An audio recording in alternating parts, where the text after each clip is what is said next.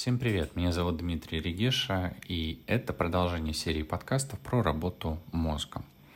Мне задали такой вопрос. Зачем мне ходить к психологу, психотерапевту? Лучше я поговорю с другом или подругой, с близким человеком и решу свою проблему. Прекрасно, но есть два момента. Первый момент. Если вы придете поговорить с другом или подругой, а они не являются профессионалом в своей области, то помните, что вы таким образом, выгружая из себя какую-то травму, проблему, вы можете ее насгружать в них. И этот человек, слушая вас, может включать перенос, может э, взять на себя какую-то ответственность за себя, какие-то переживания, еще если он будет поддакивать и где-то там внутри себя говорить, о, у меня же тоже так, о, у меня тоже такое, то что ж дальше с этим человеком будет?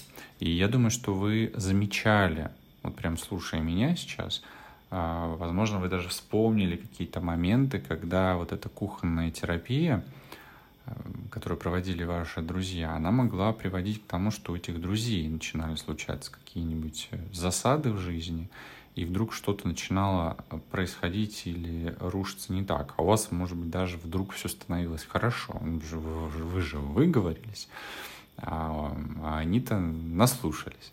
Это первый важный момент. И второй важный момент. Все-таки, если ваши друзья, близкие люди не являются экспертами, то когда они вас слушают, неизвестно, что они вам будут отвечать, отвечать в ответ. Потому что если они просто будут говорить, угу, хорошо, спасибо, что ты поделился, спасибо, что ты рассказала, но при этом не давать оценку тех слов, которые вы говорили, если они будут просто вам задавать вопросы, а что еще? Расскажи еще что-то про это. То есть давать вам выговориться, но просто быть вот этим человеком, задавающим вопросы, но не привносящим ничего в ваш разговор, не привносящим метафор, то это хорошо. Но, скорее всего же, ваш друг, подруга или близкий человек будут на, реагировать, как они будут говорить. да ладно, да вот он идиот, ой, какая она дура что будет происходить? Будет только происходить либо ретравматизация данного события, либо его усиление, либо еще вы будете их, слушая, накручивать себе чего-то дополнительного. Ну, например, даже вы будете говорить, ой, ты знаешь, я вот так себя чувствовал нехорошо. А ваш друг будет говорить, о, что, плохо было? Совсем было плохо?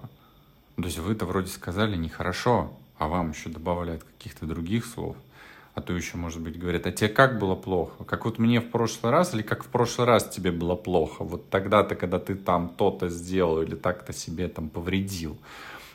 Возвращая вас еще в какое-то событие, которое было до этого. Ну, то есть, понимаете, вспоминаете ваш разговор с друзьями или подругами, которые не являлись профессионалами, и как это все могло происходить.